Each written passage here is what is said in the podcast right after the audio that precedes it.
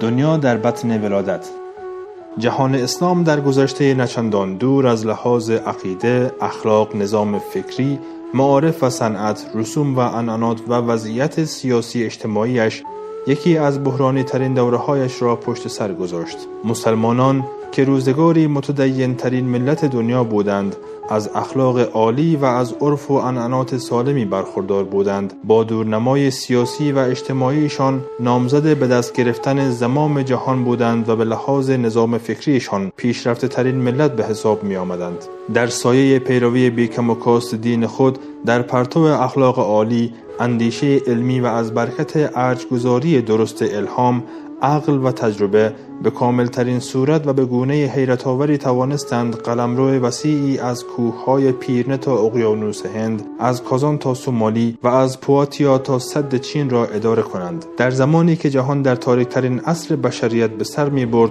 مسلمانان برای ملتهای زیر سیطره خود نظامهای یاد شده در آرمان شهرها را تحقق بخشیدند و دنیا را به گوشه از بهشت مبدل کردند. جای بسی تأسف است که همین مسلمانان از دینامیزم های تاریخی و ارزش های اسلامی که آنها را قرنهای متمادی به پا نگه داشت فاصله گرفتند و آنگاه که اسیر جهالت خرافات بداخلاقی و ضعف های جسمانی خیش شدند یک باره در پرتگاه ظلمت و خسران افتادند. شاهد فروپاشی های پیهم شدند و همانند دانه های تسبیح و صفحات کتاب که شیرازه از هم پاشیده است مزمحل و پراکنده شدند. با مبارزات عقیم متزلزل شدند و با هزار یک تفرقه متواری. چنان آشفتند که در شرماورترین اسارت به سر می‌برند ولی سرود آزادی میسرایند. بیهویتند ولی خودپسند. از بحر تابوس تیزی از الله و پیامبر سرپیچی کردند ولی در چنگ هزار و یک تابو آشفته و افسردند با آن هم به رغم تلاش های ویرانگر دزدان خارجی و راهزنان داخلی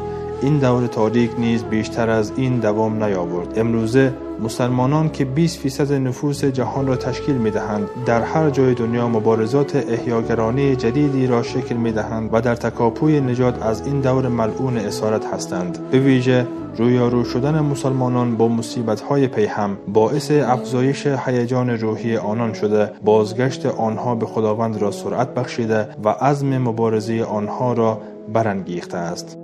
روح اسلام با فطرت انسان سازگار است و از پیشرفت مادی و معنویش حمایت می کند و در موازنه دنیا و آخرت هیچ دین دیگر بر آن برتری ندارد. در سایه این دین والا ما حتی در تاریک ترین دوره ها با بیان الحق و یعلو ولا یعلى علیه نفس گرفتیم و با والعاقبت للمتقین چشمانمان را گشودیم ولی هیچگاه معیوس و ناامید نشدیم.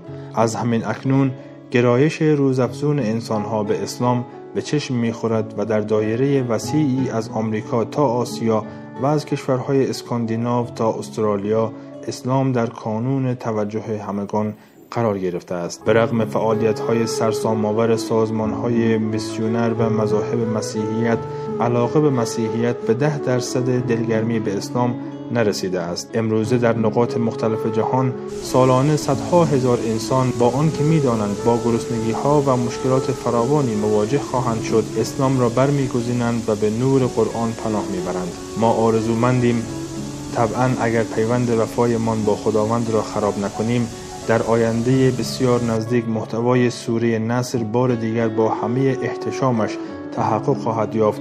و از آمریکا تا استرالیا از بالکان ها تا صد چین و از اروپا تا آفریقا. در همه جا زیر چتر اسلام ایمان امید امنیت و به دنبال آن رفاه و اطمینان بار دیگر به احتزاز خواهد آمد و بشریت پنج میلیاردی با نظم جهانی نوین آشنا خواهد شد و هر کس به وسعت فطرت و دنیای اندیشه اش از این نسیم جدید بهرهمند خواهد شد.